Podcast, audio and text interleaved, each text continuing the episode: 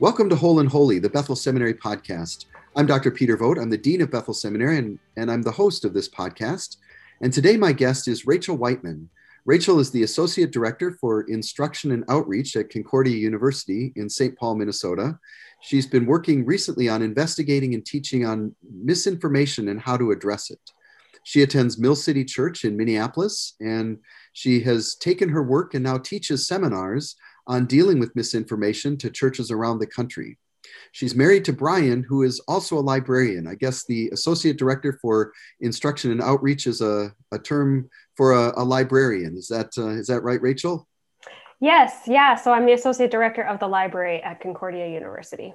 Fantastic. Well, welcome to Whole and Holy. Thank you so much for for being here today. Thank you for having me. So I want to start just by asking, how did you get into this this work dealing with misinformation? Yeah, so um, as a librarian, my work for the last 10 to 15 years has been primarily with college students, um, teaching infor- what we call information literacy. So, teaching students how to find and evaluate information. Um, and so that's like my my day job is sure. is really doing that um, regularly. Um, and of course, part of teaching people to find information is helping them understand um, the information landscape and how how online information works and and things like that. And um, in the last couple of years, I had just started to see in my personal life, um, you know, this this need for for people to understand how information is structured, how it works, how they find it. Um, and so I became interested in that. You know, I think a lot of people have this stereotype of librarians that we either read all day or just shush people. Um, but to me, it's really a teaching profession. And um, in my, again, in my personal life, I was just seeing like so much division. Mm. And I started to really reflect on how the information we consume impacts how we see the world. Sure. Um, and so that was sort of what prompted this this other piece of what I've been doing with churches, which is talking about misinformation and the information landscape and how to be mindful in online spaces. It it really sort of became an extension of of what I do, you know, at the university, which is is again primarily with college students, but or, or graduate students. Um, but that tends to be very focused on students' research papers. Um, And I was really seeing a need for um, a more practical uh, or day-to-day sort of engagement with this type of, of teaching you know how, how do people who maybe didn't come to the internet you know until later and, and they were taught to do research you know long time ago before there were computers and now how do we teach people to engage with information when it's all online sure. um, so that that was sort of what it's it's really become an extension i think of of the work i was already doing but in a in a more practical, personal way, and then it really inviting people to reflect on um, their faith and, and and how does that show up or or not in, in their online spaces. Yeah. Okay. Well, let's start by making sure we're kind of all on the same page in terms of what we're talking about. What is misinformation and is it different from disinformation? Yeah, so misinformation is generally the term people use to talk about um, information that's just just not correct, right? It's just incorrect. Um, and disinformation is the term that is generally used to talk about information that's intentionally incorrect. So someone may engage or post or something like that, post misinformation. Um, and you know, it may not be intentional. It may be all kinds of things fall under the umbrella of misinformation.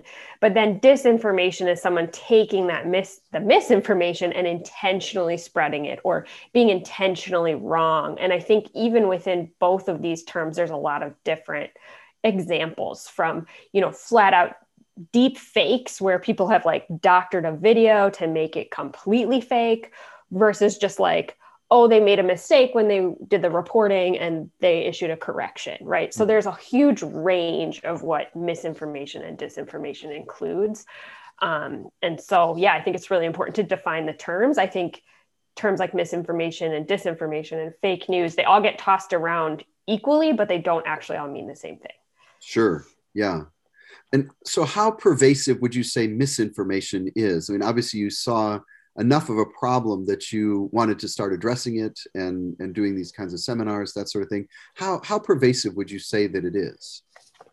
You know that's a great question. I think i don't know that i think misinformation is more or less pervasive necessarily. What i actually see is the change in our information landscape. So if you, you you know if you think about it misinformation and difference in reporting in the news and things like that have been around a long time. It's not like sure. people have always told the truth about everything. Um, and so i think it's i think i do think it's very pervasive but i actually see that as more of a symptom of how our information landscape has changed. So if you think about you know 150 years ago people got their information from a newspaper and books and writing letters and talking to each other, there weren't as many venues for that mm-hmm. misinformation. And I think what we're really seeing from my perspective is in the last 25 years, you know, the internet has really changed the way we communicate and and how information is accessed and how it's um, uh, viewed and and how it's it's it's how we share things right we have social media and the way we get our news is different and and it's very easy for people to just put information in online spaces and it's not vetted mm-hmm. um, it's just anybody can create a blog and it can get shared and go viral right mm-hmm. that term going viral is a new term yeah. so i think i think it's very pervasive and and i don't i don't know that i would necessarily say it's new but i would say it's very pervasive and i, I personally think that's just a huge symptom of kind of where we are in history and and how the the information landscape has has changed. I mean, it's just so different than it was before the internet.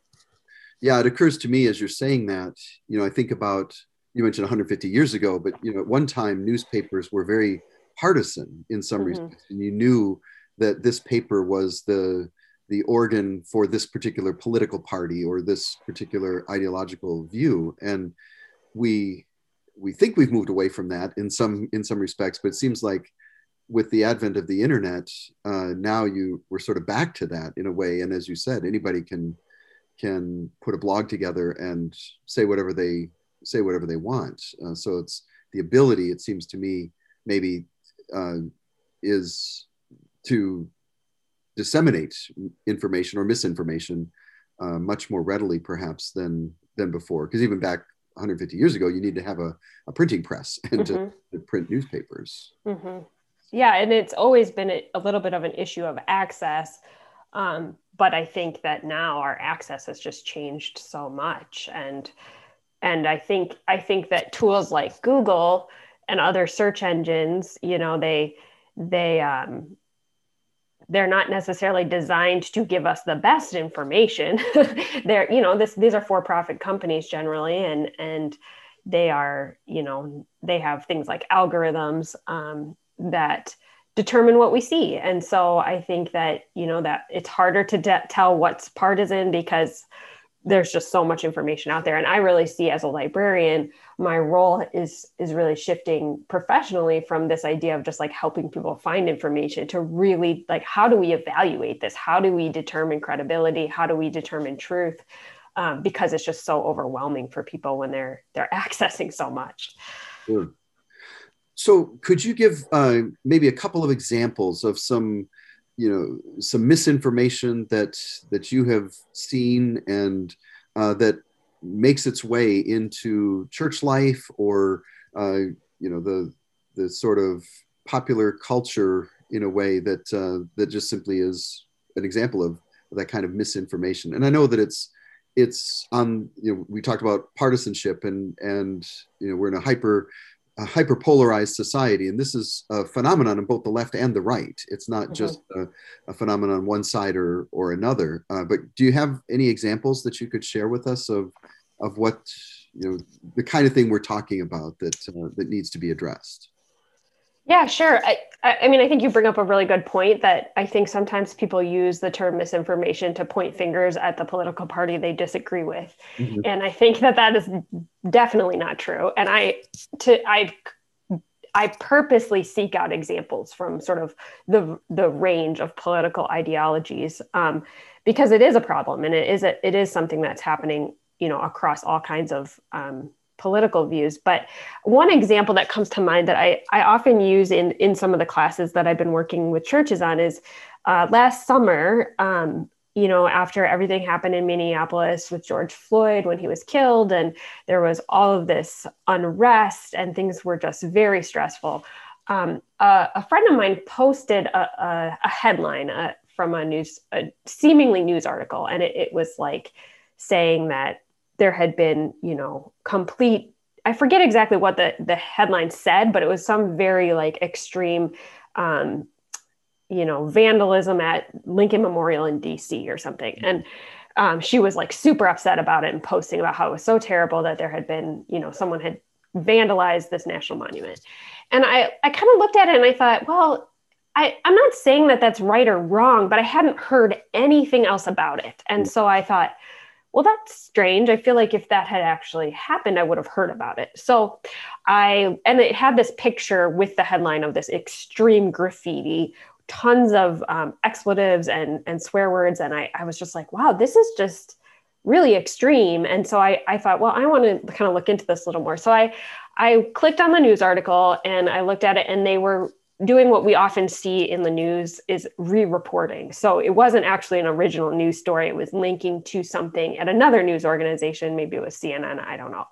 So I like clicked backwards through several articles, and eventually I found the original uh, tweet. It was a Twitter post mm-hmm. um, of an image of some graffiti at Lincoln Memorial from the National Park Service. So I like literally went back to the original source and it w- there was graffiti there, but it w- looked nothing like the photo that had been posted. Mm-hmm. Um, it was not nearly as extreme as that headline made it sound. And I'm not saying it's right or wrong to have graffiti at the Lincoln Memorial, but but to me, it was a good example of how you know this thing happened, and then as it worked its way through multiple channels, it became almost a game of telephone. Mm. And the the result was this very extreme I mean, it was playing on people's emotions, to be quite oh. honest. And and I think that that's what we're seeing with misinformation and especially disinformation is this visceral emotional response.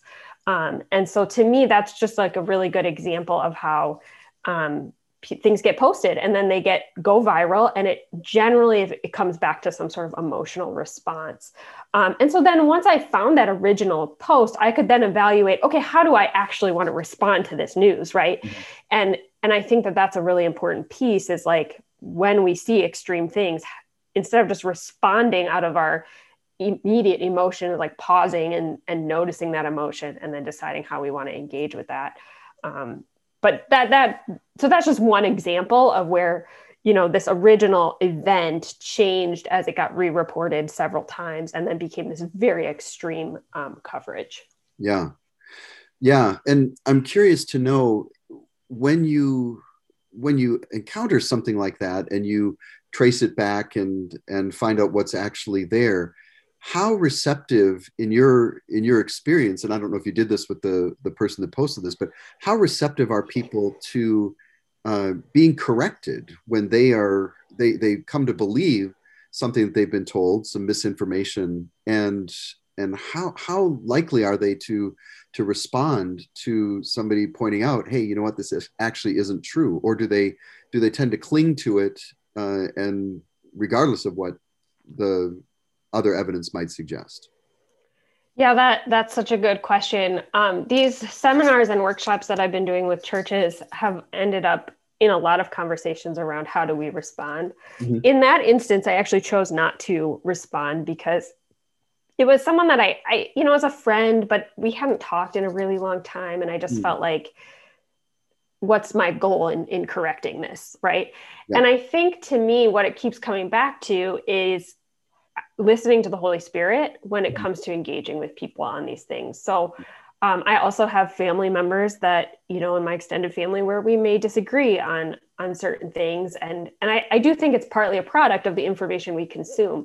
Mm-hmm. And so as I've been kind of working through this, these workshops, I keep coming back to this idea of like first of all we need to invite the holy spirit into our online interactions mm-hmm. and and really seek out wisdom on when to engage and when to say now is not the right time mm-hmm. um, because i really don't think us just going in and dropping facts on people and saying like hey you're wrong is probably going to be counterproductive yeah. in terms of of creating a good conversation and eliminating those divisions that we're seeing um, and so for me, it's really come down to inviting the Holy Spirit into those conversations and and really thinking ahead of time, like what is my goal in this? And and I and and how can I speak truth to this person kindly, right? Mm. And how can I hold space for them as a human being? They're they they're made in God's image. How do I hold space for them? This is still a human being. God loves them. Mm-hmm. And yet I want to have a productive conversation. And I think what happens is we see people just like, well, you're wrong, you're wrong. And it's very counterproductive. So I think the Holy, inviting the Holy Spirit and then just being really intentional about like meaning in when it feels like time to lean in and knowing like maybe right now is not a good time. And, mm-hmm. and can I figure out, can I pay attention to the spirit to know when those right times are? Mm-hmm. Um, and then in engage in a kind way, right? Not just being like, you're wrong, but how can I engage kindly? And because I do think people are resistant to it. It's human nature. I don't think we like being told we're wrong. So, yeah. how do we do it in a way that's productive and shows that we care about the other person first? And then we want to have the conversation. Do you think that misinformation is a, a more acute problem in the church as opposed to uh, other other sectors or communities, or is it just a reflection of our our culture at this time, and so the church is affected by it the same as any other uh, groups or organizations?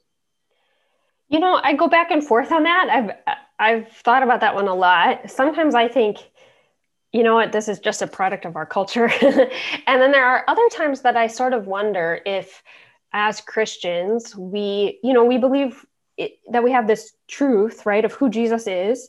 We have this truth. And so sometimes does that make us, and this is a huge generalization, but does that sometimes make us be a little bit more black and white about things? Mm. And so then it's harder for us to then engage with, like, let's say, perspectives that are different than our own. Um, that's a total guess. I, I haven't obviously studied it, but I, I sometimes wonder if we, you know, if we, because that's certainly the way I, I feel like I grew up was in this very like legalistic Christianity. Mm. And it, and, and I sometimes wonder if that creates a space where it's really hard for us to then say, well, maybe I will engage with a new source that I don't normally engage with because I want to learn a different perspective. And of course, that's a huge generalization. And I know not all churches are like that, but I sometimes wonder if, you know, having this truth about who Jesus is, does that sometimes make us less likely to engage with other perspectives? I don't i don't know. I, don't, I actually I, I don't know. And then there's other times where i think no no this is just our culture and we're in it. Yeah sure. Many of our listeners are pastors and, and church leaders and they're i'm imagining uh, listening eagerly for some recommendations on how they begin to address this issue of misinformation. Nobody i don't think well, few people want to be a purveyor of misinformation or, or disinformation. So um, they they certainly want to avoid that. But but how would you recommend they begin to address this issue of misinformation and and discerning the the truth in the midst of uh, disinformation or misinformation, uh, the information landscape that you talked about? What what kinds of things would you recommend they do or avoid doing? I mean, I think part of it starts with just being willing to talk about it. Um, I think in the interest, so when when you were asking about like how do we respond, I think sometimes we can, at least I know for myself, fall into this trap of being like, well, I don't want to rock the boat too much, so mm-hmm. I'm not I'm not really going to say anything. And yet, I I think Satan must love misinformation. sure. I don't think you know. I think he loves it, and so how do we engage with that? I think I honestly think part of it is just looking for opportunities to talk about it, um, giving people tools. Um, I mean, that's kind of where this started for me was realizing like I'm part of a church that really values truth seeking. And I thought, well, we need to give people tools to seek out truth well, right? It's it's not enough to say look for different perspectives or, you know, make sure you're checking your inputs or, you know, make sure you're you're looking for truth if we don't give people tools to do that well. And so I, I think churches that are looking for that I've been working with that are looking for those spaces is really encouraging because they're they're willing to call it out. They're willing to say, "Hey, we see this as an issue." Um, but if we don't talk about it, then I think that's another way Satan. You know, we it, it's like he loves to live in the shadows. I would think so. Like, oh, if we hide this thing, then and we don't talk about it, um, you know that doesn't seem helpful. So i think churches that are willing to to name it and start making room for conversation and and and this idea the other thing is like we want to love our neighbors right? So how do you love your online neighbors? Are you talking about how to love your online neighbors mm. or your neighbors in online spaces right? Do we do we see our online culture which is a huge part of our lives? I mean this past year 2020 showed us how much time we spend online. Um, are we willing to say like this is a part of our culture and we need to include that in what it means to love our neighbors well and be a peacemaker and all of the things that we want to do as the church i think we can't ignore this huge part of our culture which is online. Boy that's really interesting. I i think about how when i'm on facebook say and i, I actually don't spend much time on social media because it's become so uh, divisive and uh, I, I frankly don't like uh, seeing what I'm seeing, you know, people that mm-hmm. I care about and respect, and all of a sudden they're they're acting yep. in ways that they would never act in in person towards yep. somebody else. Um, but it's just struck me uh, when I was on on there. There's something, and and I don't remember what the issue was, but it you know, just the the level of attack and vitriol that that people were leveling. These are Christians. Uh, mm-hmm. Uh, it was a it was a church issue or something like that. And uh, and I'm I'm thinking one person was calling another satanic, and mm and I thought, you know, we're we're we're called to love our enemies, to pray for our enemies, and how much more are we called to love our our fellow brothers and sisters? And yet, mm-hmm. in an online space, it does seem like that goes out the window uh, mm-hmm. in, in many respects. Um, so, yeah, I think so. Bringing that into uh, awareness of people's uh, faith is a is a really important point. Mm-hmm. Are there some pitfalls that you would say that people uh, pastors should avoid when seeking to address this? Something you know uh, that that people do that is really not helpful in in addressing this. You know what I I I guess I'll answer this with a positive. I think what I'm seeing where it's most successful is where um, church leaders or people that want to engage in this work are keeping as best they can, not approaching it from a partisan or political view. Mm-hmm. Um, so, not approaching it as like, well, I think X, Y, and Z politically. So, I want you to evaluate your sources so you think like me, right? Mm-hmm. I think what the that and that is a is sort of like our default in the United States. I think is to be like left and right politics. Sure. Um, and so, I think avoiding that kind of language and and and talking about it from a a broader perspective of like we want to be truth tellers we want to love our neighbors we want to be peacemakers and keeping it at that level as opposed to a um, political one mm-hmm. not that politics aren't important or that we shouldn't have di- we can have differing views i definitely am not advocating that but like making sure we're being consistent like uh, how do I say this? Um, making sure that we're we're keeping the core piece, the core piece, right? We're not coming at it from a political view to change someone's mind, but saying that this comes out of a place of love and wisdom from the Holy Spirit, um, which feels a little bit more universal than politically which side we're coming from. Yeah. So hopefully that answers your question. Yeah. No, that's that's great. What if it's a what if it's a pastor or a church leader who's accepting misinformation uncritically or un, maybe unknowingly? Do you have recommendations on how someone in the church might handle that when they're not in a place of of authority to be able to address things or you know set up seminars or programs to to do that? What what recommendations might you have for how someone might handle that yeah, that's a really interesting question. Um, somebody reached out to me recently about this work, and I had said, you know, if, if you want me to work with your church, I'm happy to talk to your church leadership. And they responded and were like, oh, no, I don't think they're ready for that.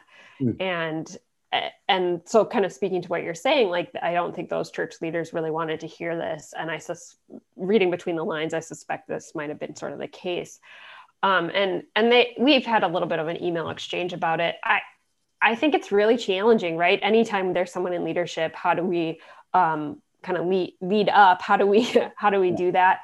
Um, and I don't know that I have any easy answers for quite a lot of this. Actually, it's it's it's hard to give clear answers because it seems so situational.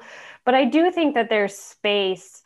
Um, you know, it, we have a as Christians, we have some things about how we approach conflict, right? And hopefully, we're doing it in a biblical way.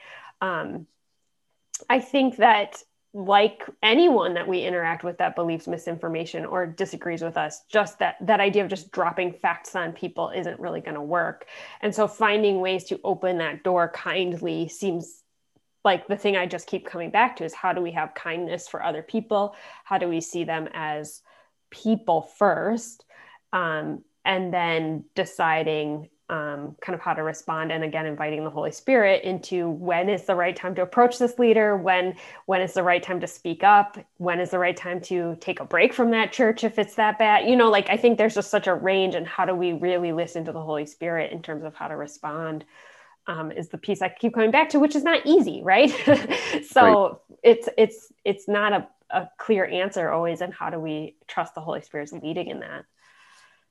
Well that's great well, we're nearing the end of our time. Are there any tools or resources that you would recommend to help our listeners be more effective in thinking about and navigating this uh, this issue? Yeah, there's a couple things I would recommend. Um, I I really think a lot of this starts with understanding the information landscape, which I talked about briefly. Um, I really think that it's hard for us to evaluate information if we don't really understand um, sort of the big picture. So, one thing that I, I often show in my workshops is a TED talk by Eli Pariser called Beware Online Filter Bubbles. Um, it's actually about 10 years old, but it's a really good summary of why we all see what we see online. And so, if you think about the division that we're seeing, you mentioned it on Facebook. Um, I really think some of it comes down to the fact that we all have very personalized and tailored views when we look online. Mm. And I can't help but wonder how much that creates division. So, that TED talk to me is really foundational mm-hmm. um, for kind of taking that first step. And then the um, maybe a couple other things. There's a website um, that I often recommend, also called allsides.com, where they show headlines um, from different newspapers side by side. Mm-hmm. Um, so it's a great way to see sort of how news coverage of current events is um, in multiple uh, news sources, and you can kind of see different perspectives, and that can be really helpful to just understand issues from a broader perspective than just the one you're used to reading. Um, so those are a couple like things I always share in my seminars and my workshops.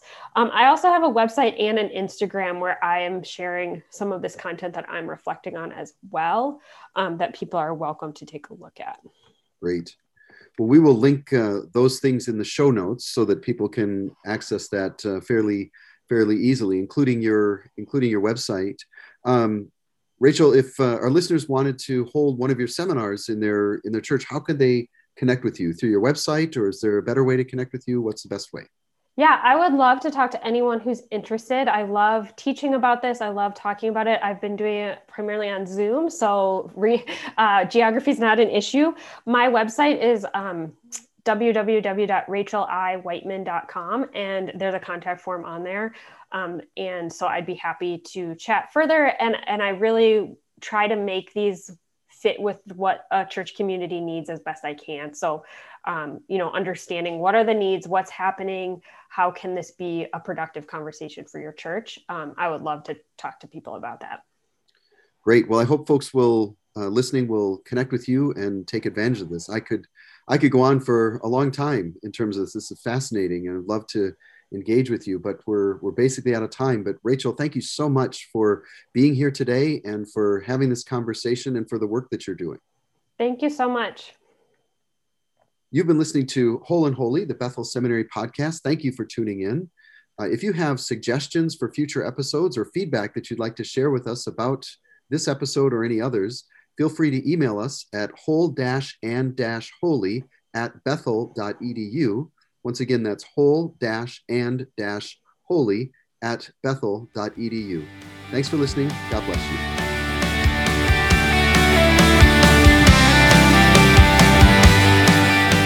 Thank you for listening to Whole and Holy. This podcast is a production of Bethel Seminary in collaboration with Bethel University's Office of Church Relations. Please share your feedback with us including ideas you'd like to see in future episodes, by emailing us at wholeandholy at bethel.edu. Once again, that address is wholeandholy at bethel.edu. And don't forget to subscribe to this podcast at iTunes, Stitcher, or wherever you get your podcasts.